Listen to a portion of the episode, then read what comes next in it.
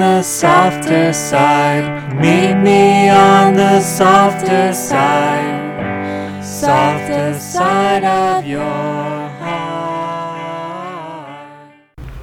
Hi there, and welcome to the Skylight Books author reading series. You can find out about this and all of our other author events at www.skylightbooks.com, where you can also browse our inventory as well as order books online. You can also follow us on Twitter or even be our friend at facebook.com. If you'd like to talk to a real person, we can be reached at 323 660 1175. And don't forget, Skylight Books depends on listeners like you to help support us. So whether you're in our neighborhood or browsing online, buy a book or two to help ensure that we'll be around for a long, long time. Thanks and enjoy. But of course, it's always a gorgeous day in LA, so uh, why not? Um, I'm going to um, read a, f- a few uh, sort of uh, quite brief extracts from the book. Um, most of the, the, the early reviews and responses I've had um, uh, have picked up suspiciously, uh, mainly on the back copy, which sort of makes me wonder if uh, you know how far the reviewers actually got. Um, some of them uh, maybe have read the introduction and the conclusion, but um, it's actually quite a. The book has quite a lot of scope, and um, it goes quite sort of wide in, in terms of what it covers. And um, so I'm going to try and uh, read bits that you know reflect some of the other things in the book, apart from the you know there's the you know deliberately inflammatory stuff about. Uh, are we running out of past, and uh, are we heading towards a cultural ecological catastrophe where pop, horse, pop history is exhausted?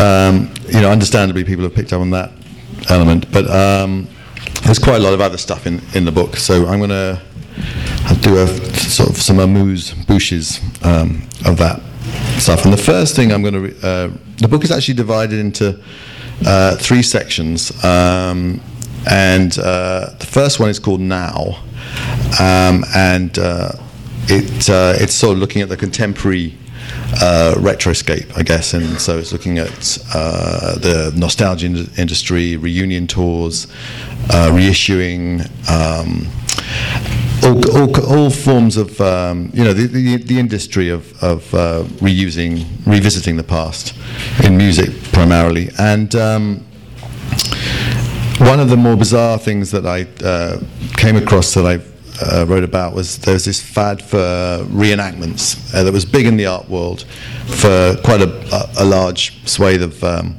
of the noughties. And quite a lot of them, some of them were political reenactments, um, but quite a lot of them were musical ones. There seemed to be some, something particularly drawing artists towards, you know, uh, sort of legendary uh, mythical, uh, not not mythical, but like kind of you know legend enshroud enshrouded events in rock history. Um, and so, in this little extra, I'm going to focus on uh, one of the more bizarre ones. Um, so I mean, some of the some of the some of the some of the most well-known. Um, there were there are American exponents of these reenactments, but a lot. It was a particularly British phenomenon, and um, some of the most famous ones was um, uh, Jer- Jeremy Deller did this uh, recreation of the Battle of Orgreave, which was the big, um, uh, big sort of day of, of almost war between the striking miners and the police in 1984.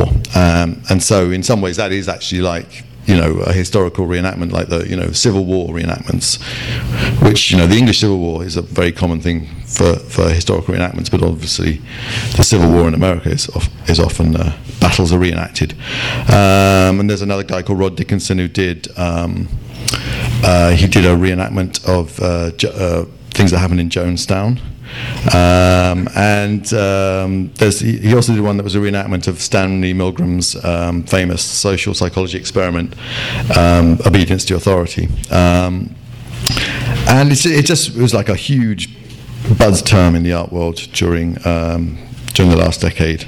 And you had performance artists like Marina Abramovich did um, re-performed sort of, you know, legendary performance art pieces by Nauman and Acconci and people like that. Um, anyway, uh, one of the, the main sort of uh, players in uh, in the British end of this uh, phenomenon was uh, the a curator at um, the Institute of Contemporary Arts in London, which is this long-standing home for you know cutting cutting edge vanguard art in in Britain. And um, her name was Vivian Gaskin, um, and uh, she sent out a call for proposals. One of the pieces she commissioned was British artist Jo Mitchell's recreation of uh, Concerto for Voice and Machinery, a legendary January 1984 performance at the ICA. Institute of Contemporary Arts, uh, by members of the infamous German metal bashing outfit Einsturzende Neubauten, which had escalated into, into an audience riot. The idea of restaging the event, complete with a disorder, in the very same auditorium at the ICA, had a conceptual neatness that was irresistible. So this, this event that Jo Mitchell did was called Con- Concerto for Voice and Machinery 2. And it was a meticulous attempt to recreate the original event, which primarily involved members of Einsturzende Neubauten playing their usual unconventional musical instruments, power drill, angle grinder, cement mixer, and so forth, with contrib- contributions from various industrial music fellow travelers, such as Genesis P-Orridge. Accounts vary widely, but the performance appears to have gotten out of hand, with someone, a member of the ensemble or an audience member, attempting to drill through the auditorium floor. the audience then got the impression, possibly mistaken, that the ICA officials were attempting to shut the show down, and that led to altercations, shouting, and some low level destruction. The notion of a planned riot obviously courts absurdity, as does the attempt to met- meticulously replicate chaotic events that have been exaggerated and distorted in their telling over the years. When Jo Mitchell wrote her proposal, she was unaware of the dearth of documentation. I'm, uh, I'm not going to do people's voices when I have quotes, so you'll just have to. um, I really, I really did think I would find film footage of it. I thought the ICA would have recorded it, but the ICA archives had nothing. After all, this was not an era in which everything was automatically filmed or sound recorded. Today, the most minor gig is likely to be saved for posterity by a band member or put onto YouTube as unofficial cell phone footage before the gig is even finished. All Mitchell had to draw on were live reviews in the three music papers that covered the event, pictures taken by those uh, papers' um, photographers, and a, an assortment of wildly contradictory accounts from eyewitnesses. During, uh, during the year long process of researching and preparing for the event, Mitchell did eventually get hold of a bootleg audio recording of, of the event, uh, the 1984 event, and Neubauten member Mark Chung provided her with the score for the concerto. It has three movements, basically an intro, and then road drills come in, and chords and voices, and it climaxes with this big finale called Down to the Queen. Um, and the idea here was that um, as a climax, um, the group would drill through the floor in the vague direction of the tunnels that are rumored to exist deep underneath the ICA building, uh, which is right in the centre of London, uh, and which ne- uh, these tunnels allegedly connect uh, Buckingham Palace to underground bunkers uh, built as shelter for the royal family and members of the government in the event of a nuclear attack. Because ICA is right sort of in the epicentre of the House of Parliament, Buckingham Palace, and uh, all the sort of military headquarters in London. Um, through the photographers who supplied her with contact sheet images that had never been printed, Mitchell was able to get a sense of who had been the ringleaders and troublemakers in the audience, and to cast and costume actors appropriately. One particularly proactive rioter sported a Mohican, for instance. The reenactment involved actors playing the musicians, crowd members, and the ICA security people and officials, which meant that the performance on uh, 20th February 2007 had a real audience mingled with the actor audience and two sets of ICA employees, one fake and the other real. And these real, uh, you know, as in contemporary ICA officials, had um, a somewhat sanitizing effect on their reenactment, and they had to step in to prevent over-enthused members of the actual audience from joining in with the staged destruction. There were also uh, much tighter health and safety regulations. There couldn't be as much dust or smoke as, as there had been in 1984. And, uh, and the ICA people even handed out earplugs to the audience because uh, there was a limit on the amount of decibels um, that, uh, that were allowed to be used and the restrictions on the sparks generated by the angle grinder. That actually was all Jo Mitchell speaking, sorry. Um, Uh, another aspect that was oddly dissonant to the original spirit of the event was that Mitchell um, secured the sponsorship of the uh, um, equipment rental company HSS Tool Hire. Reenactments are very expensive, she explained, what with all the rehearsals and the cast members. In the photographs, I could see all the cement mixers, and they were from HSS, one of the biggest tool hire companies. I needed the machinery for th- the, the three weeks of rehearsals, and so they covered that, which would otherwise have cost £10,000. Uh, Neubauten's chief conceptualist and frontman, Blixa Bargeld, had given Mitchell his blessing and found the whole idea of recreating the concerto to be charming. Although he, although he had actually participated in the later stages of Mayhem in the original performance, he decided not to attend as a spectator for fear of being a distraction and perhaps compromising the temporal integrity uh, of the reenactment. But while today's mellow, urbane Bargeld was tickled pink, I can't, I can't help suspecting that the young, amphetamine-wired Blixa would have seen red. For Einstürzende Neubauten were even more fundamentally opposed to the idea of, of uh, a sort of heritage culture than punk rock had been. Steeped in uh, Artaud, Nietzsche, and Bataille, their whole artistic project was fueled by an ap- apocalyptic lust for collapse. The name Einstürzende Neubauten translates as uh, collapsing new buildings. Um, and Concerto for Voice Machine was was kind of Neubauten's small-scale version of the uh, the famous, infamous um, Sex Pistols boat trip on the River Thames, where they played their new album uh, opposite the House of Parliament. You know, a moment when uh, and then the police boats kind of came and uh, arrested them all. Uh, so it's like this moment when rock collides with authority. But then, what does it mean to make that clash happen again? This time with the permission of the authority in question. I've never really seen the point of historical enactments. All that meticulous attention to getting the uniform, uniforms right, the cannon smoke. It seems obvious that the simulation of being there fails on every level. You know there's no real danger of death. You know what the outcome is going to be. It's just an exercise in pageantry. Nothing is really in jeopardy. In history as lived, the participants at Gettysburg didn't know that the Confederates were not going to win. Likewise, the audience who turned up for the original concerto for voice and machinery didn't know that the event would descend into chaos. But doubtless these contradictions are integral to the restaging by uh, Jo Mitchell and other uh, reenactment artists. In a way, the impossibility of recreating the event was part of it, she says. Similar sentence, sentiments have been voiced by other prominent reenactment artists like Rod Dickinson, the guy who did uh, the uh, Jonestown uh, reenactment. Uh, he's described his work as constructing a series of paradoxes, highlighting the contradictions that arise through trying to do something like that, the impossibility of it. So, uh, that uh, that is in, in this section where I'm kind of interested in uh, just the just the, the, contradictions of repetition and how you know particularly, particularly comes to the, the fore with uh, with these reenactments where they're tied to an event which is like this you know a rupture in history uh, and then you create something that is like um, it can only be a non-event, like it's like dead time. It's a dead time of repetition. Yet it, yet it sort of has, a, I guess, the polemic these artists are engaged in is they're trying to sort of remind us that events have happened, that you know, the hist- you know, the, that bring back some, uh, something of the as a simulation of, of history that's going to reawaken our appetite for history in, in some sense. Um, now, the second section of this book is um, is called um, what's it called? I've forgotten. Um, uh, then. um, and um, one of the things, you know, when I started thinking about retro culture and uh, and whether the current era of retro and uh, uh, pop repeating itself was was unusual in some way. Obviously, I quickly realised that uh, there was an extensive history of, of revivalism within uh, popular music, um, and uh, you know, pop has often had a, a sense of uh, nostalgia for its own lost golden ages.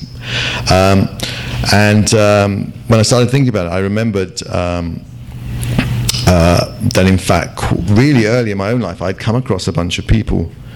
Young, you know, young people who had dedicated themselves to sort of being out of time. When I first arrived at, at, at college in 1981, um, probably the most interesting people at my college were these uh, kids who were, were hippies. You know, they were they were they.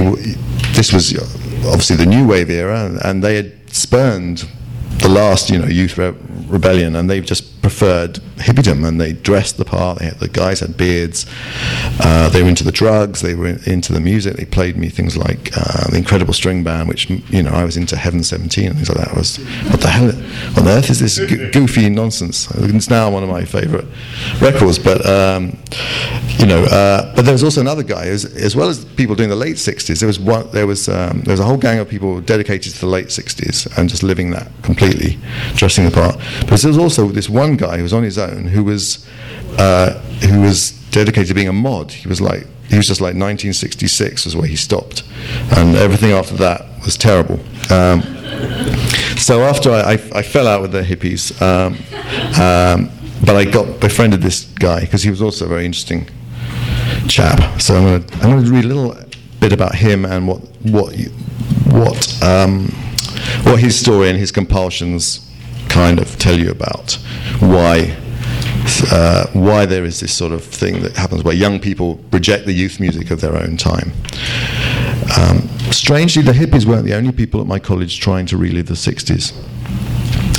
After becoming estranged from the long hair set, I befriended Zaki, a thin, clean shaven boy obsessed with a different corner of the decade, 1964 to 1966, the apex of mod music and style, just before the acid kicked in and the caftans came on. Carnaby Street boutiques and so- Soho cappuccino cafes, sharp suited young men popping pills and cutting shapes in dimly lit discotheques, all the cliches of swinging England as seen in countless 60s movies and documentaries. Zaki dressed the part, from his chisel, chisel toes shoes, winkle pickers but less pointy, to his Nehru jacket with high standing band collar. The collar doubly suited him because he was North Indian or Pakistani. I never asked. Our relationship was entirely based around music. Looking so date, date stamped and period perfect, Zaki stood out like a sore thumb at Oxford. Unlike the hippies, he didn't have a crew to roll with, so he probably welcomed the company of someone like myself, whose appearance most likely affronted his sense of aesthetics, but who was keen to be hipped to the glories of 60s UK pop. Zaki had boxes of neatly arranged 7 inch singles, many in original uh, 60s picture sleeves, others in yellowing paper sleeves with uh, jukebox style cut out label centres. His view of what was proper and acceptable out of the 60s was tightly policed. The white American 60s, groups like the Byrds, didn't really get a look in, but soul of the Motown and Wilson Pickett type was cool. And he had striking opinions. For instance, he didn't rate the Beatles, in large part because of Ringo, who spoiled the group's image by looking goofy, and who, and who was, he claimed absurdly, a lousy drummer. What Zaki loved above all were the groups who didn't make it, like The Creation, an amped up rhythm and blues outfit in the mold of The Who. Um, whose thrillingly explosive tunes like Making Time and How Does It Feel to Feel ought to have made them as big as The Who, but who only grazed the top 40. Then there was John's Children, uh, which was actually uh, Marc Bolan's first band, whose fave frenzy of acid tinged mod completely tanked at the time. And he was so inept that manager Simon Napier Bell salvaged their debut album by turning it into a fake live record called Orgasm and splicing in audience screams from A Hard Day's Night. but the biggest his- historical injustice, according to Zaki, was the non success of The Action, a more soul oriented mod band produced by George Martin. Singles like I'll Keep I'll Keep On Holding On and Shadows and Reflections were so quintessentially 60s that they were almost characterless, a pure emanation of the zeitgeist. Zaki and I drifted off on separate paths. The last time I saw him was a few years after I'd moved to London, as we were leaving the same uh, Leicester Square cinema. Appropriate enough, the film showing was Scandal, about the Profumo scandal of 1963 which even has a tiny glimpse of mod culture in the scene where Christine Keeler dances to Ska in a shady club. Uh, Zaki still looks sharp as a pin, but in a different non 60s way. He was working, uh, if I remember rightly, as a trainee at a law firm. I'm still waiting actually to be sued by Zaki for any of the mistakes of memory I've made about his opinions. But um, the, the hippies at my college and, and Zaki the Mod were the first time I encountered the ph- phenomenon of the time warp cult. Young people taking a King uh, Canute like stand against the forward march of pop history. Zaki's special interest in the creation and the action typifies the time warp, time warp cult, cultists' drive to correct history. But it's also related to their need to somehow expand the lost golden age, make it last longer. And this trick is pulled off by fetishizing the second and third division groups of the era. In a sense, taking advantage of the overproduction of the music industry by retroactively overrating its unsuccessful products. So um, it's actually, I'm going to leap ahead a bit. There's actually a whole um, subculture in Britain uh, based precisely around this thing of um, overrating the second rate and third rate and, and, and sort of using this overproduction of music that the industry uh, typically uh, does and did even more, I think, in the past. Um, and that is this this scene called no- Northern Soul, which sprung up in the early 70s in Britain, uh, in the north of Britain, and um, it was all based around Motown and Motown-like music. Um, so I'm going to talk about that for a little bit. Um, oh. I've never totally understood the appeal of Northern Soul, that strange English cult for up-tempo 60 soul in the classic Motown style.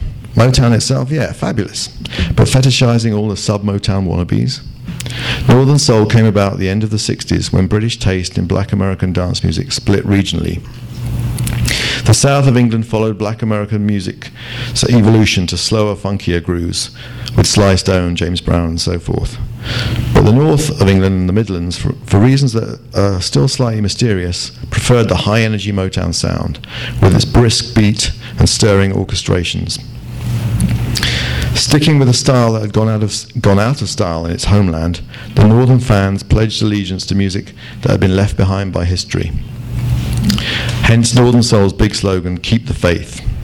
Gradually, they built an entire subculture with its own clothing style, slang, and rituals around this bygone music. And I, through Zaki, I, I met um, some young people at another college uh, who were basically Northern Soul fans. I didn't realize that at the time. I'd never heard of the term Northern Soul. But uh, I got into soul and I attempted to, um, you know, befriend them and we swapped tapes. Um, but uh, they didn't, uh, you know, they disapproved of the tape I did because it was it was 70s soul. It was like uh, the Dramatics and Bobby Womack and people like that, um, and it was past their cutoff point. It was too it was too funky, too earthy, too mid tempo, and it lacked the pounding beat they loved in the Four Tops and Wilson Pickett. These perfectly pleasant Puritans had an equivalent to the action, a touchstone singer called Major Lance, who recorded for the Okeh, la- uh, Okeh label and had a couple of US hits produced by Curtis Mayfield, along with a bountiful string of flops. His song struck me as surpassingly mediocre, but as far as they were concerned, he was the great lost singer of the era. And many years later, I discovered that Major Lance was, in fact, one of Northern Soul's uh, pantheon of God stars. And he was so revered and popular that he actually moved to the UK uh, for a couple of years in the early 70s. Um, the paradox of Northern Soul is that it began as an offshoot of the mods, uh, which is short for modernists. Uh, but in the north of England, the mods broke with the mod credo, which was you know to keep on keeping up with the cutting edge of black music and Italian style and, and so forth, um, and instead kept faith with the sounds danced to by mods during the movement's early to mid 60s heyday. For Northern Soul fans, this was the unsurpassable peak of black dance music. But DJs and dancers didn't just stick with the classics, the well known golden oldies. On the contrary, the northern scene retained and intensified Mod's characteristic restlessness, its chase for the latest records, but it did this by redirecting the impulse into the past. So the quest was for new, uh, for new old songs, what DJs and fans called unknowns, discoveries from the vast deposits of Motown-like music laid down during a short stretch of time in the mid-60s. Uh, low production costs and the immense reservoir of black talent in urban America encouraged a host of small R&B labels such as Ric-Tic and Wheelsville. In Wheelsville, you can see it's a pun on. It's like a attempt to sound like Motown, um, or have a name like Motown, uh, to churn out singles in the hope of scoring a hit. A few were regional successes, most flopped. But as a result, there was a staggering amount of, of uh, decent quality up-tempo soul music still lingering in the world as vinyl singles. And this historical bulge of musical overproduction enabled Northern Soul fans to perpetuate the mid the mid 60s uh, moment indefinitely. Everything about the scene in its early days was a pure extension of mod. So they're into scooter riding, into popping uh, amphetamine pills, and obsessing about clothes. Um, and in the early days, uh, the basic look for, for young men was three button suits fastened at the top button with a single vent at the back. You had Ben Sherman shirts, tight leg pants, the comb had to be very neatly haired. This is all part, you know, part of also defining themselves against uh, the late 60s and hippiedom and all, how uh, a lot of regular folk looked. Um, and uh, it basically it was like a you know like the original mod northern soul was a, a, white british fantasy of american blackness one face on the scene tony bremner said we wanted to pretend we were black we danced like we were black uh, and visiting one of the legendary clubs the twisted wheel in 1971 dave godin who was a journalist and he uh, owned a record store in London, he coined this term, Northern Soul. Uh, so he noticed that people were actually coming down from the north specifically to buy old records. And he marveled at the fluent grace of the dancing, and he noticed that everyone was on the floor was an expert in soul clapping in the right places and with a clipped quality that was just perfect. Um, but of course, you know, like uh, this northern fantasy of blackness was, was completely out of date. In America, the new street style was uh, was afros and bell bottoms and garish colours, sort of matching the psychedelic soul and funk uh, that was uh, dominant. Two songs distill the essence of the Northern Soul dream, and both were sung by Dobie Gray. 1966's Out on the Floor celebrates the transcendence over the workaday grind that could be found at the dance club, while 1965's The In Crowd glories in belonging to an aristocracy of sharp dressed stylists. The song celebrates being ahead of the pack. One lyric goes, Other guys imitate us. Uh, through the cultivation of, of special knowledge, what to wear, where to go, the new dance steps. Uh, and this, this was the essence of Northern Soul. It was all about, you know, one, one guy, club promoter, David Thorley, described it as a secret society. And it was, a, it was actually a way by which uh, working class youths could be elitist, which they could hardly achieve any other way.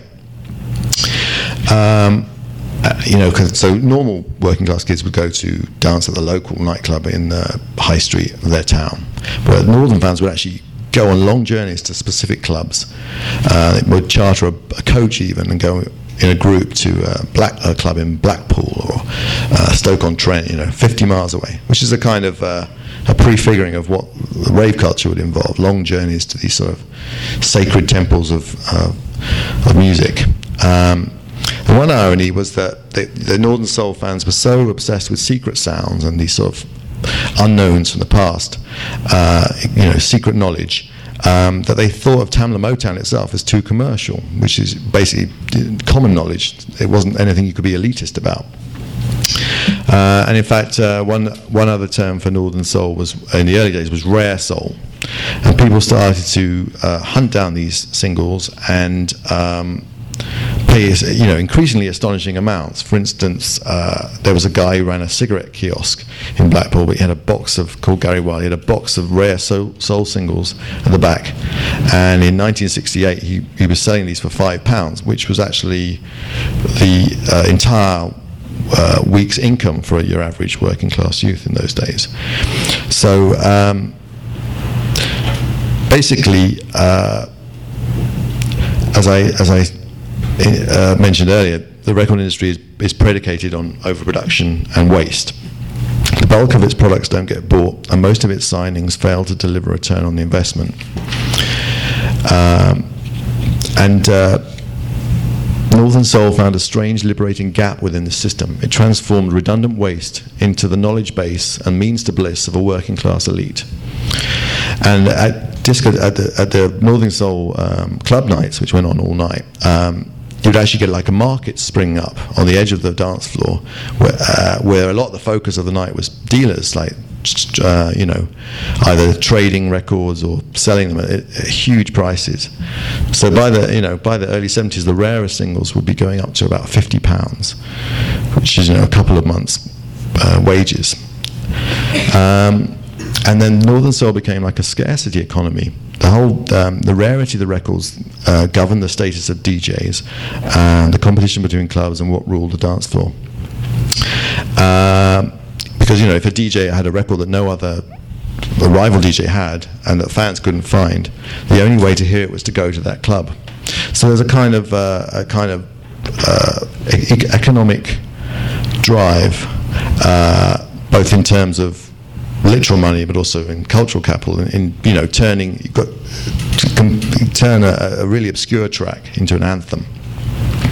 And another thing that sprang up, which was actually invented uh, in, in, a bunch of scenes simultaneously, it was also invented by rockabilly uh, uh, collectors, I think, is um, thing where you, you you have to protect your secret knowledge. So one thing was uh, the cover up, where Northern Soul DJs would actually uh, use whiteout to cover up the label, so that spies, the other the other rival DJs would have spies. They would send it to the clubs to try and work out what these uh, these great tracks were. Um, and Northern Soul actually came up with its own even better twist on that, which was to take um, the label center of a, an inferior record uh, that was much more easily obtained and stick that over the rarity uh, to send the rival DJs off on this fruitless quest for the, the wrong record. Um, and then, then it got even more dastardly. You had this thing um, called um, uh, bootlegging, whereas if, if one of these DJ spies could um, somehow find out what the record was, uh, the DJ and the DJ could then somehow find a copy of it. He would sell it to a bootlegger uh, who would flog up, um, would press up like knockoffs of it, like you know, and they'd sell these for a more reasonable amount, like one pound fifty. That floods the market. Uh, and so suddenly, uh, not only does the DJ who had this rarity no longer have any reason to play it, but they've actually got a record that's like suddenly completely lost its value. So it got pretty, you know, the rivalry got pretty vicious um, in this scene. But you know, the, the worst effect of it was that this kind of cult of the non-hit would become a cult of the substandard. And you should see with all kind of uh, collector cults, really, there's a lot, an element of people just kind of convincing themselves that not very good records are, uh, are great, you know. Uh, everyone, everyone has an, in, uh, an incentive to do that, really. The, the dealers, the collectors, but um, Northern Soul really took it further than most. Um, and uh, by the end of, uh, by the middle of the 70s, you know, people, you know, the more clear-eyed members of the scene were complaining about that.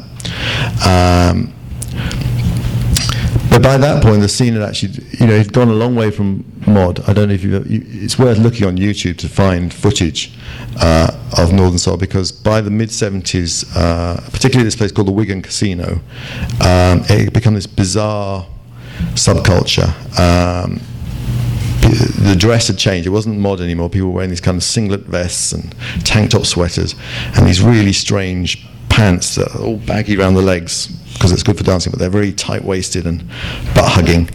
And everyone's doing these weird dances that kind of like, um, like they're very balletic and athletic, like front flips, high kicks, leg splits.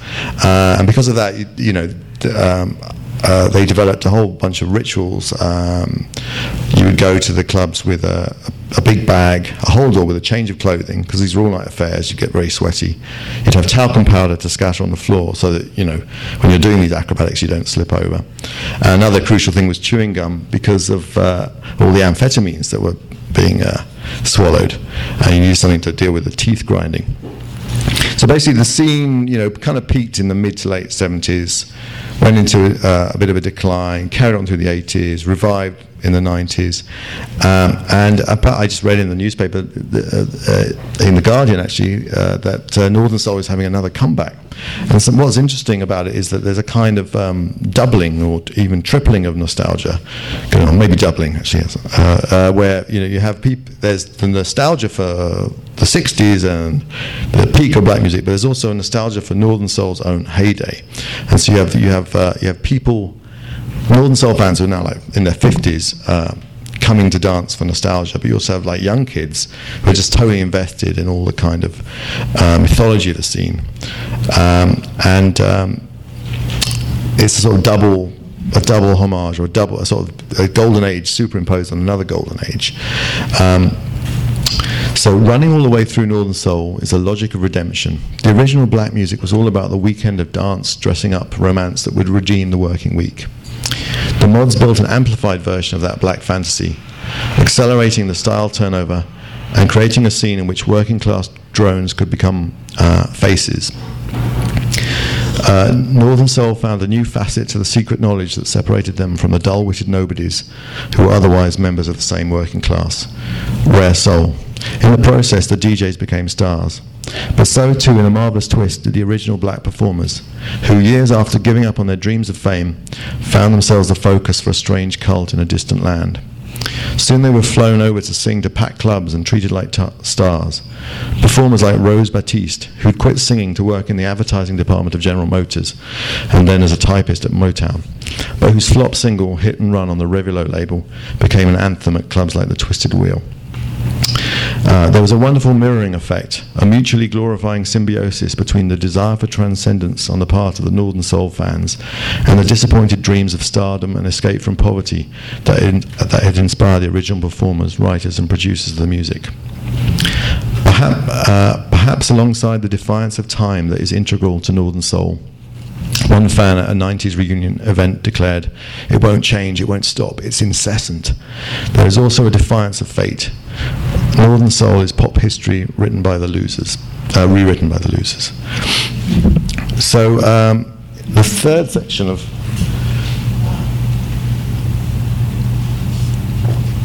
third, the third section of uh, Retromania is um, is called Tomorrow. And uh, all these sections have like quote marks. Uh, all these titles have little quote marks around them, because part of the idea is, you know, one of the aspects of retromania culture is that uh, past, present, and future are all jumbled up, and it's hard to, you know, distinguish uh, them. And uh, this section of the book is uh, it's called Tomorrow, and it's it's really about. Um, a lot to do with it, you know, the, the, the idea of nostalgia for the future, uh, the way that um, a lot a lot of uh, interesting music in the last uh, decade or so has been had this sort of retro futurist current sort of uh, ideas of um, you know fetishizing uh, what are now antique synthesizer sounds and uh, ideas of uh, futurism that seem a bit quaint but still have a certain kind of utopian charge, certain have a, a, a certain kind of um, you get the, the, after image of what they originally meant. Um, and uh, in this last passage, I'm going to um, talk a little bit about the, the genealogy of this concept, uh, uh, nostalgia for the future, which uh, I found was very hard to source. Like loads of loads of people have, have used that term, I seem to come up with it independently, uh, including uh, Richard. Richard J. Daley, the mayor of Chicago, once said that people should be nostalgic about the future. Um, the phrase and concept seem to have a particularly strong resonance in the context of music. The first time I noticed it was in a record review by the musician and critic David Toop, describing a peculiar, poignant yearning that infused 90s electronic music made by outfits like uh, the Aphex Twin. Later, I came across a, an earlier quote by Toop's uh, ambient music peer, Brian Eno, who in 1989 described the video paintings like mistaken memories of medieval Manhattan that he'd made in the early 80s as stirring in me a sense of what could have been, a nostalgia for the future. But then there was also the Buzzcocks 1978 song Nostalgia, on which Pete Shelley sings, Sometime, Sometimes there's a song in my brain, and I feel that my heart knows the refrain. I guess it's just the music that brings on nostalgia for an age yet to come.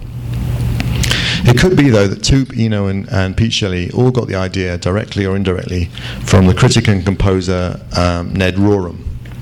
In the text for a 1975 music catalogue, Rorem argued that, argued that Music, in contrast to pictures or words, does not deal in facts, that is, in associations, which by their nature concern the past.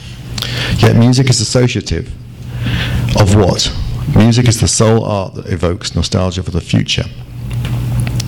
As a, as a music obsessive who privileges that art form above all others, I like the boldness, the patriotism of Rorem's claim. I wonder if it's actually true. More to the point, I'm not exactly sure what he means. That music's abstraction expresses all those unclassifiable and contradictory mixed emotions that we can't articulate. That music's truest yearnings are impossible in revolt against the real. It's perfectly likely, even probable, that Ned Rorem um came up with the phrase all by himself. But as it happens, someone else got there first the Portuguese poet Fernando Pessoa, who scribbled it down at some point in the early decades of the 20th century in the notebooks that would eventually see publication in 1982 as the Book of Disquiet. One of um, uh, Pessoa's major preoccupations as a writer was boredom, or, te- or, in uh, Portuguese. In a passage describing the oppressive ennui that descends upon him during late afternoons, Pessoa writes of um, a feeling worse than tedium, but for which there's no other name. It's a feeling of desolation I'm unable to pinpoint. The physical universe is like a corpse that I loved when it was life. And yet, what nostalgia for the future if I let my ordinary eyes receive the salut- salutation of the declining day. I don't know what I want or don't want. I don't know who I am or what I am. Like someone buried under a collapsed wall, I lie under the toppled vacuity of the entire uni- universe. Um, as with Nostalgia by the Buzzcocks, uh, a group whose career started with a song entitled Boredom, there's a longing to escape to an absolute elsewhere, uh, the non place or utopia um, of a desire that can't be defined, because any realization would always fall short of the ideal. Nostalgia can project the absent ideal into the past or into the future, but mainly it's about not feeling at home in the here and now, a sensation of, of alienation. In recent decades, nostalgia for the future has gradually lost its vagueness and become tied to a specific uh, fixed idea, an archaic and sometimes comically ossified idea of what the future is going to be like. It's become a retro-futurist emotion. Those sensations of wistfulness mixed with irony and amazement offset by amusement that are induced by old science fiction movies, modernist cookware and furniture from between the two world wars, and images from the 50s and 60s world fairs with their exhibitions of technological innovations and scientific breakthroughs. Looking at all these bygone projections into the future, which is actually our present, you can still faintly feel, as a kind of afterimage, the awe that was stirred by these technological marvels and stark modernist uh, ziggurats. But it is coloured by the hindsight knowledge that very little of this became reality. Alongside the, uh, the, world, uh, the world's fairs, probably the most uh, influential source of popular culture notions of what the future would look like was Dis- uh, Disney's Tomorrowland.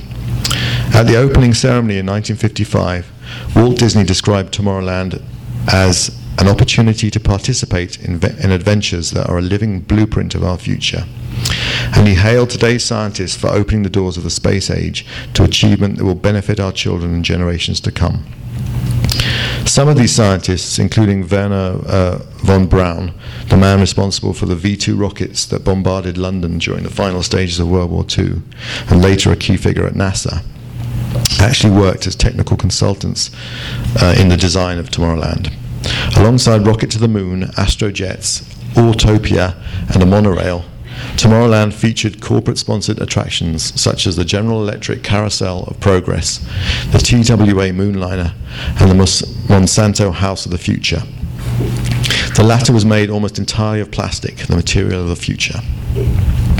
Tomorrow.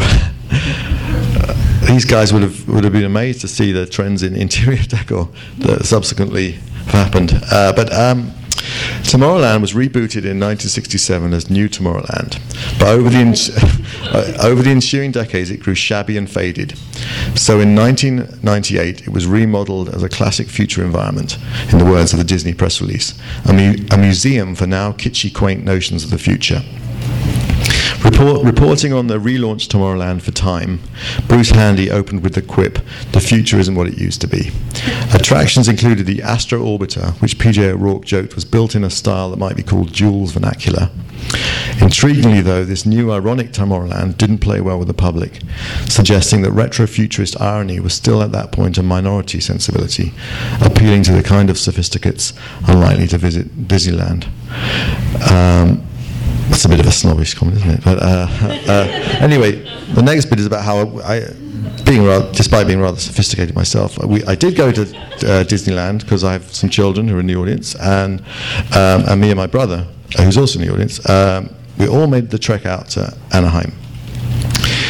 Uh, my consolation for the bad food and the sharp pain in the wallet was that I would get to see what had become of Tomorrowland after it had abandoned both futurism and retrofuturism. I also I was going to try and write off the visit, uh, but I thought the IRS would just not accept accept the receipts for Disneyland as research purposes.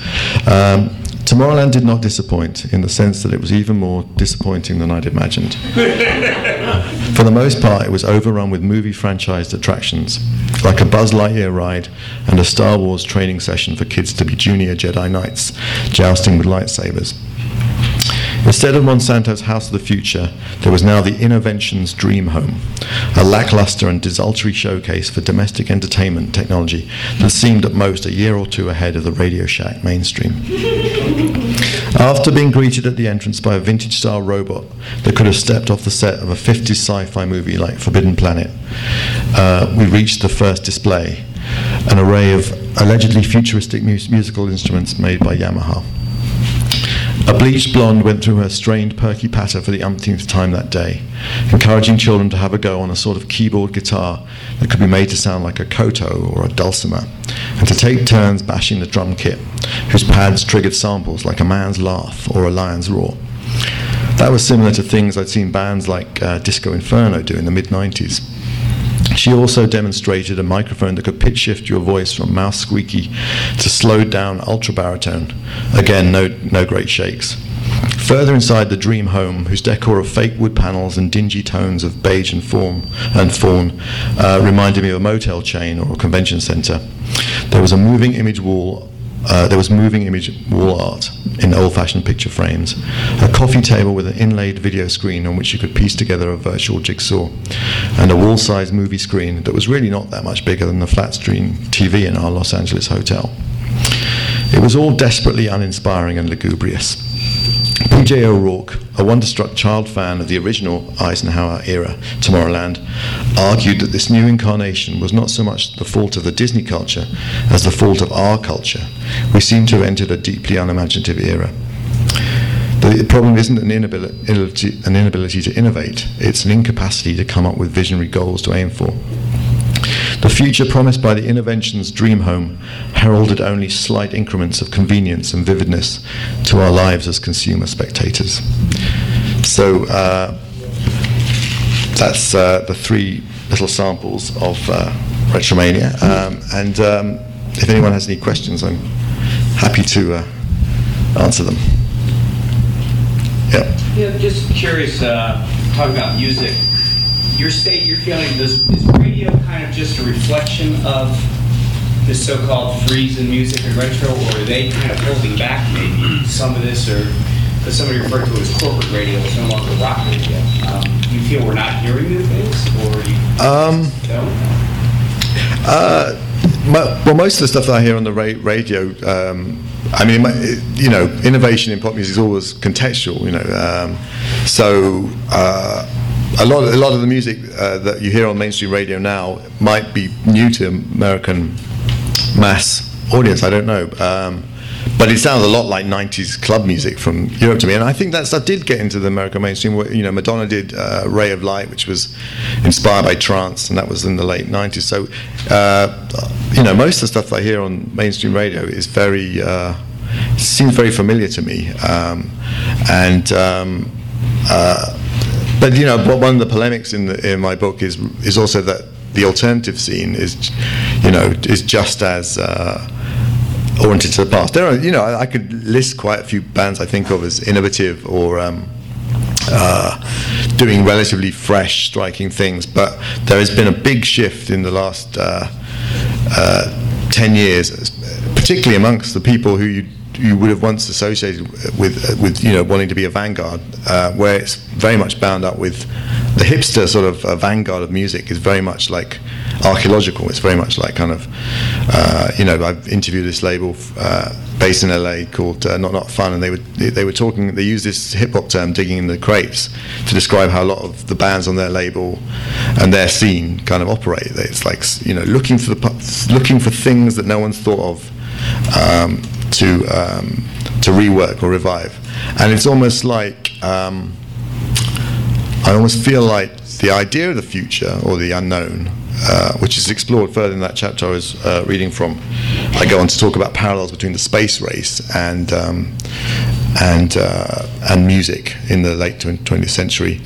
Um, it's I almost feel like the, the, the, the past has displaced the future as, as a sort of thing of romance, you know, and you can see that with things like steampunk. You can see it with uh, the success of books uh, and and TV like Game of Games of Thrones. All these kind of that's not literally the past, but it's it's a sort of postmodern mix of pastness. Um, um, it's almost like um, it's almost you know it's almost like the future isn't even a, a thing to think about, you know. Um, while we, when we were driving, I was listening to all these these dance songs, um, and there's a, a, whole bunch of songs that are all basically the idea is I'm going to dance like it's my last night, like it's till the end of the world. Uh, there's one called uh, Last Night, I think, or Last uh, Last Time, or something, where he's just going to drink so much that night because he's going to act like it's the last time. It's like there's another one. Uh, give me everything. Give me everything tonight because I can't promise you tomorrow. And I wonder if that's related to you know the whole. It seems somehow part of the, the culture that's you know we have the debt crisis. We have all these things where the future just seems very precarious and and and no one has a no one has a positive picture of it, do they? So I think that's one of the reasons why the future is not something that perhaps uh, music is preoccupied with. But also, you know, the past is more available to draw on as well one of the things that I look talk about in the book is um, just that it's never been more it's never been uh, so accessible so instantly uh, through the internet through YouTube through you know all these things. So that's another reason why I think uh, musicians are excited by the past you know and, and trying to f- uh, find things that no one else has uh, tweaked or tinkered with you know um one thing I found was curious about Retromania was I, I think of uh, Rip It Up and Start Again, in your previous book, and also a book like Energy Flash.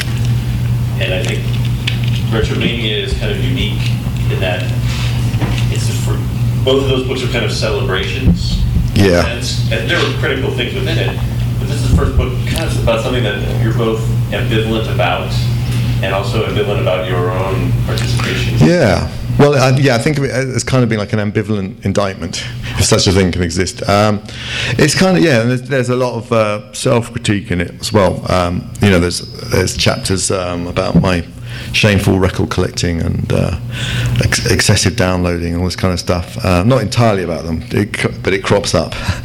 that would be tedious, a whole chapter on my my hard drive. But uh, um, uh, but um, yeah, it, it's definitely it's uh, unusual. It's not oh, it's not primarily uh, enthusiasm driven in the sense of I'm not champ. I'm not. I have written these books before that kind of um, are very much championing a kind of music or uh, based in you know fanatical love for it. it this is more curiosity driven. It's more like I'm kind of bemused by how we reached this point, um, and inve- investigating it.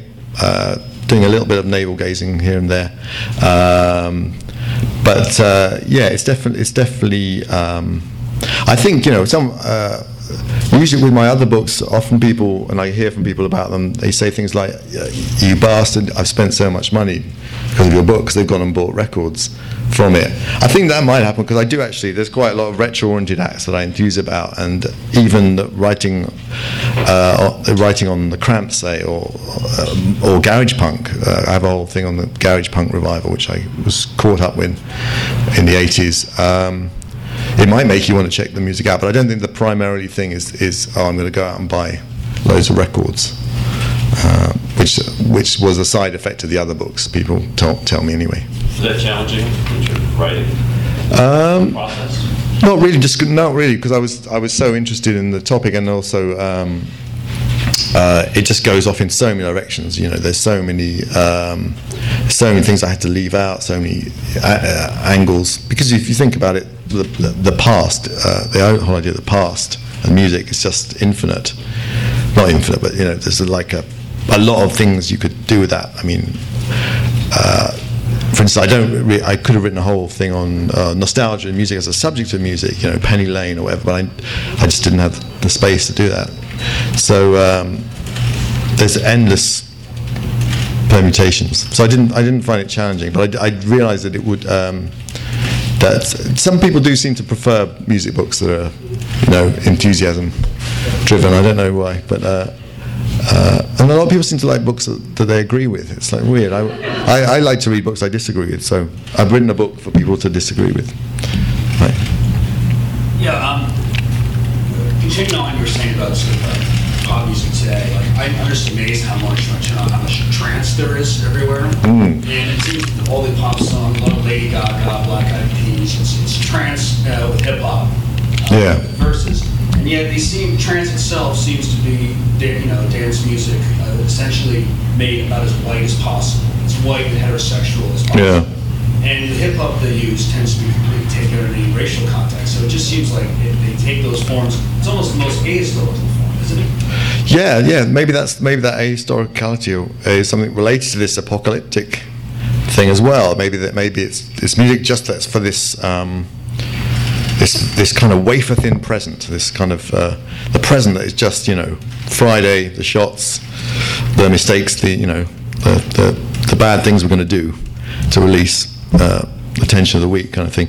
But um, I don't know. Yeah, I mean, it, it, it, is interesting that. Uh, um, I had always thought, like you, I'd always thought of trance as the most, uh, the least, the least black of all the music that came out of house and techno. It, it, it was most Europeanized, and um, but I think for some reason it's also become like the Esperanto of, of uh, world music. Like it's it's um, and in fact in the original trance heyday in the uh, late '90s, there was a series of um, compilations called Global uh, Underground, and uh, every one of them was set in a different city.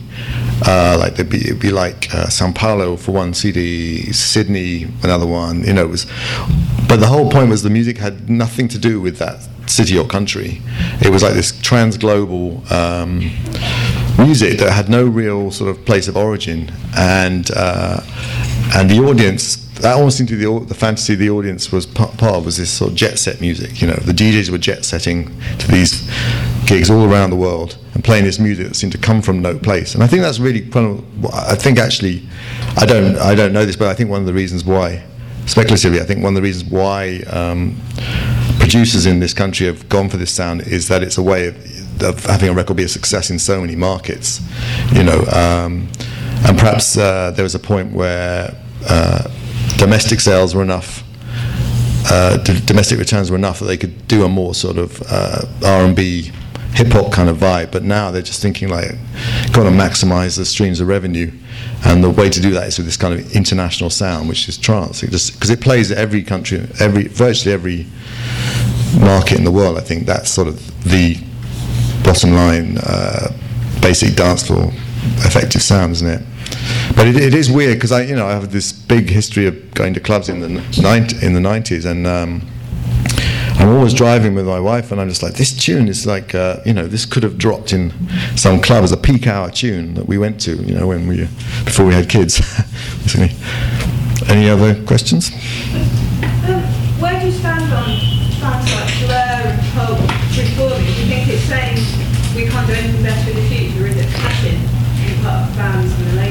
Um, I think, well, I think in Blur's case, uh, I don't really know. I, I don't know what their motives are, but I, th- I think um, I never used to be a big fan of Blur, but I've had a grudging respect for Damon Albarn just because he has kind of done interesting things and all kinds of, you know, did Gorillaz, he did uh, The Good, the Bad, and Queen, which I thought was great, and a whole bunch of interesting projects, uh, and sort of kind of reinvented himself as this Dave, David Byrne figure. So I imagine probably in his case he's reformed Blur more out of loyalty to his fellow bandmates uh, and perhaps into a, a sort of um, response to just the fact there is this demand, you know, this sort of popular affection for the band. Um, so uh, I can't I can't feel too uh, um, judgmental about that. And in Pulp's case, uh, they're a favourite band of mine, so uh, it's hard for me. And Jarvis Cock, who's a, a good bloke, uh, had me on his radio show. So I'm not going to. Sl- I'm not. I don't. I think it's. I think it's. It's. It's fine. Uh, I mean, obviously, um, it's always weird when you when you've when there's been a band that you've loved and they and they seem also epochal in some way, like Pulp um, in in the UK, uh, especially with Common People, it was like felt like a really epochal song, didn't it? It was a hit. It meant something. It was. Um, they they seem to matter. And then it's always weird when a band like that, you know. Um, reforms and comes back, and it's there's a little bit of I don't know sadness about it, I suppose. But I, you know, I, I got over the fact the Sex Pistols reformed and, and toured, so uh, I don't get I don't get sort of crushed by it. But I don't. I'm, I'm not sure I would go and see them myself. Like I didn't go and see My Bloody Valentine because I'd seen them so many times at the time and written about them, and it just and I knew I also knew they'd be playing the same set, you know, and they would do the 20 minute noise thing they do and you may realize and it would just be weird to relive your own past but um, I guess it just, you know, I think I think the thing is that uh, it reflects popular demand, and pe- promoters make them offers they can't refuse. You know, and it just uh, uh, also the other thing is with with rock and pop, they're terribly cruel industries, aren't they? Like we, you know, they do artists do this great work, and then perhaps they find it hard to sort of reinvent themselves after the fourth album or something. But you know, by then they're only 29. What are they supposed to do with the rest of their lives? Are they supposed to just shuffle off and not embarrass us? You know. So I kind of I kind of have a lot of sympathy for. I think the music industry is very very cruel, and uh, you know, there's all the people who don't make it, and then even the ones who do make it. Uh, have all kinds of issues about reinventing themselves, not wanting to be a, a sort of cabaret nostalgia act, but eventually they they need to pay the bills and that. So I, I don't I don't judge it too much. I'm I, I just find the, the accumulation of it, the fact there's so much of this uh, reuni- reunion tours and uh, festivals where the lineups are like half old bands, it's just a bit uh, depressing. I think I find, but I, I couldn't I couldn't uh, be too hard on any individual instance of it because everyone has their reasons, you know, and their bills to pay and stuff.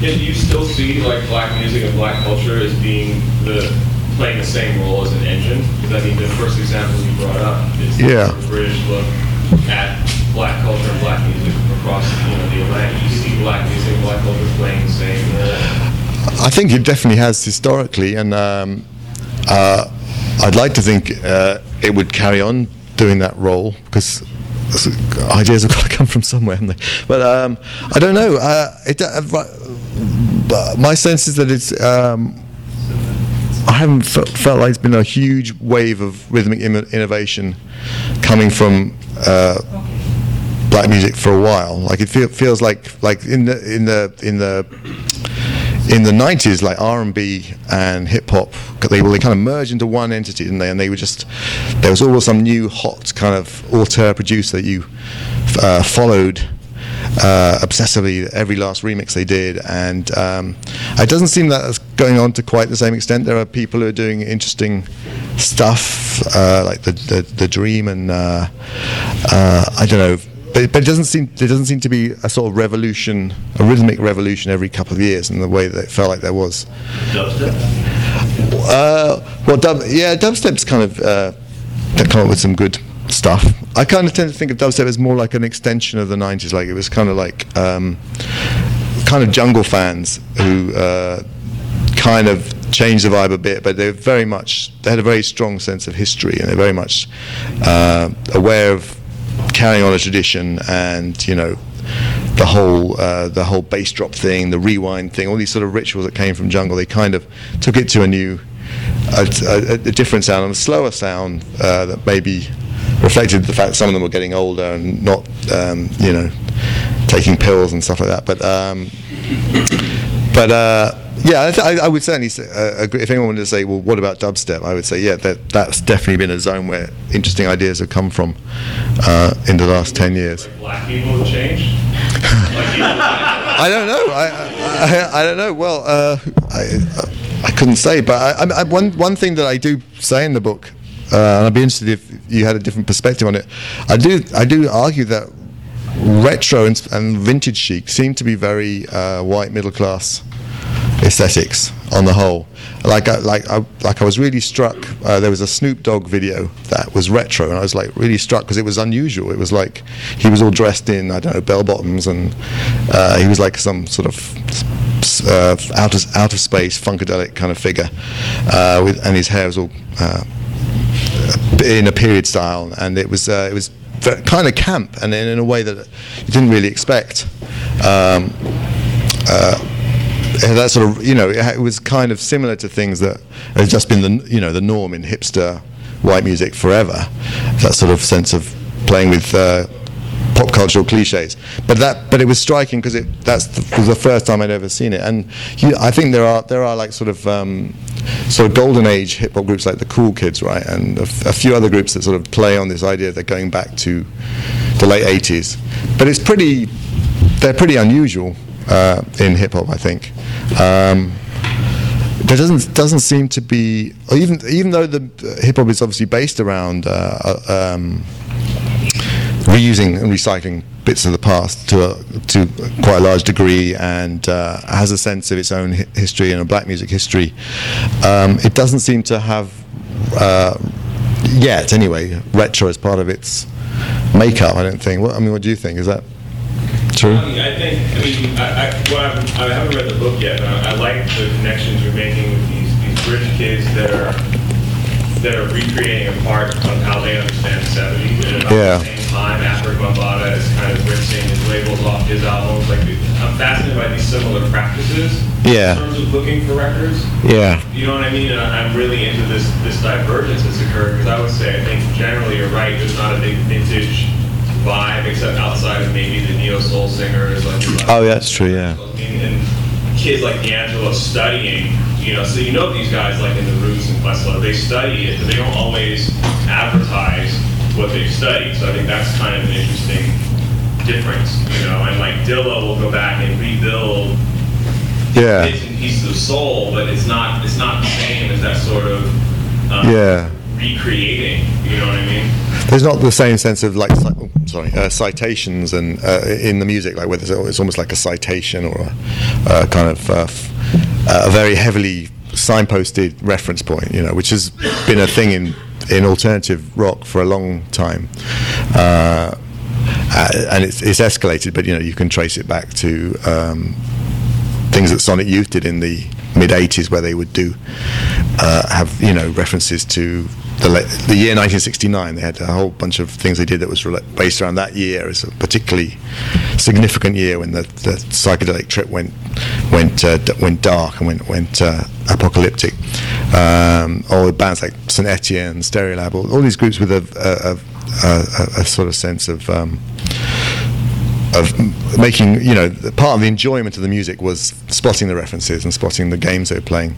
Um, but I think you're right that in uh, that uh, I think probably in black music generally there's a sort of relationship with history where um, uh, there is a lot of recycling, and it goes on in Jamaica too. Like you have a lot of re- versioning of old rhythms and stuff like that, but it's not done. There's not the same reverence. It's it, there is reverence, but it's not like uh, stifling in some way. It's kind of like we're just going to use this stuff. You know, we these be- we'll use this stuff. If this if this beat can be made to work now, we'll use it. Uh, but it's not quite as sort of uh, pious or as or as or as antiquarian as uh, as it's done in uh, alternative rock. Anyone anyone else? Yeah, I'm curious. I, you know, haven't yet read your book either, so uh, forgive me if you if you actually cover this in it. But um, you know, there's obviously this long-standing folk tradition of you know cannibalizing, like you know Bob Dylan with the anthology folk series, and Yeah. um, I'm I'm wondering if uh, in your book you draw a line in the sand where where things start to have diminishing returns in Yeah. terms of you know recycling, or if you just kind of chose a stance of being against recycling and just kind of argued that side of it. Well, no, um, not really at all, because actually, you know, one of um, one of the things that some of some of my most favourite musicians have, uh, uh, well, ever, but also particularly in the last ten years, have been groups who do rework the past in interesting ways, or seem kind of haunted uh, in some way, like the ghosts of the past somehow p- pass through their work in interesting ways. Um, with the with the with the folk thing and Bob Dylan, I always I always feel like um, yes, they use you know obviously both folk in America and British folk involved a lot of old songs that were found originally by song collectors, and you know they went around and recorded these people, often the you know often the last people to remember these songs that sometimes went back centuries, um, and you know Harry Smith, as you mentioned, um, and um, but I always felt there was such a sort of uh, it was taken so out of its original context as to really count as a new thing. I don't think like when it gets to be folk rock. I mean, you, there, there's nothing. There's nothing. There's nothing retro about the Byrds uh, covering. Uh, is it Renaissance Fair or something? They cover some ancient English folk song, but it's an electric version in 1965 or whenever it was on the radio. You know, it's it's it's not. It's so far from the context that music originally had. There's nothing retro about it. It's st- it's the start of a new thing in the same way that what the Stones did with the blues was a new thing because it was it was the first time it had ever happened in youth music, commercial youth music. Um, it's not it's not retro, I think. In the, what what's retro and what I'm doing within my book is uh, when rock music folds back on its own tradition, uh, and the, the very start of the rock tradition is taking uh, blues and folk and things like that electrifying them, putting them in the mass media, combining them with other influences, adding new lyrics, and uh, you know, a, a new uh, it's a whole, you know, it's a whole new sensibility. It's, it's the start of something, you know. So what the Byrds did or what Dylan did, I think of them as is great innovators. You know, I don't I don't think the fact that they used these scraps of of, of traditional songs as their as as part of their material that they work with. I don't think that seems that's not retro, is it? It- yeah. One last question. Um, I'm, I'm really interested in imagining the future, ideas around surrounding imagining the future. And I think the fear of atomic annihilation was a big factor in influencing um, a lot of good art.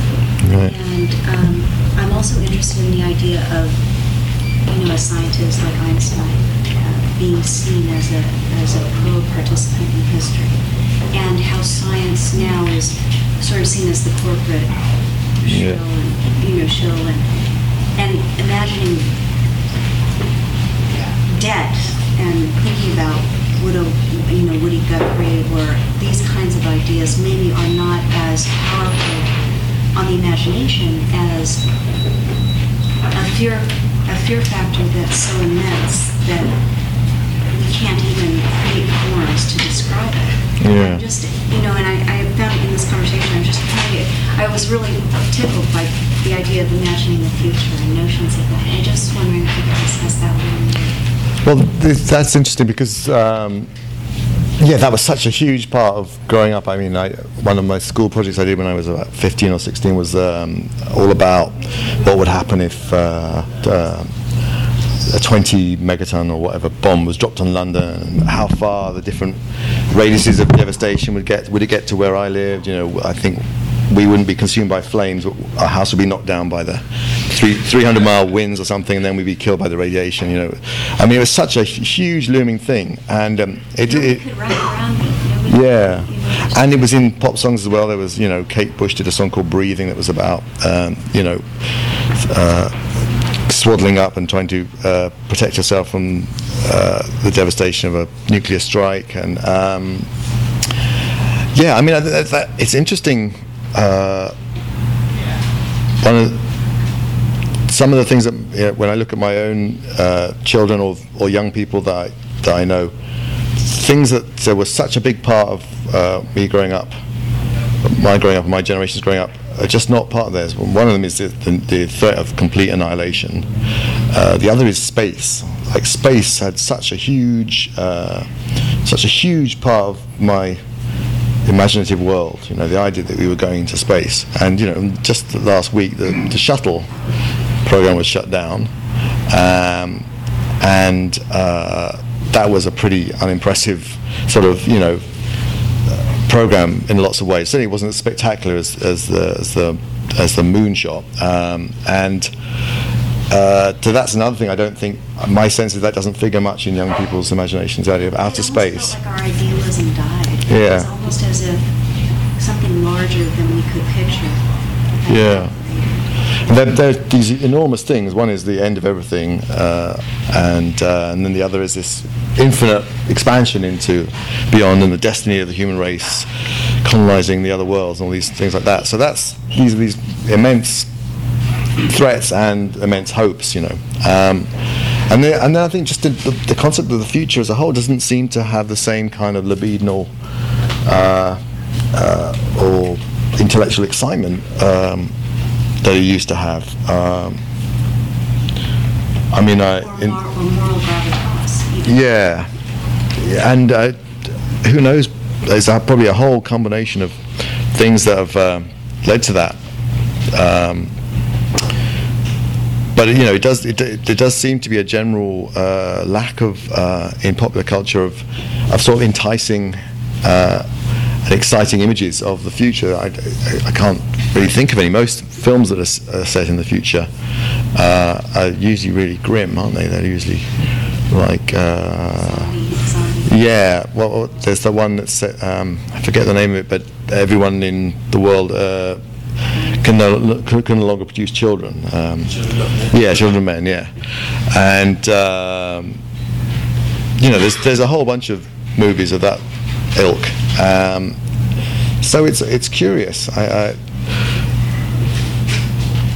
I think there's probably a lot of reasons. I can see there are loads of reasons why people might become obsessed with the past, and, and musicians might wistfully look back to something they didn't live through, but seems more uh, um, romantic, more hopeful, more you know, has more that sense of you know things happening for the first time. There's a uh, a, a curious paradox, isn't there? You know, you, you're, you're harking back to something, and part of the appeal of it is that it was something happening for the first time. So you're kind of defeat in some way. You're defeating yourself by doing that. But it's it's a human, it's a natural human thing to do in some ways. Thank you very much.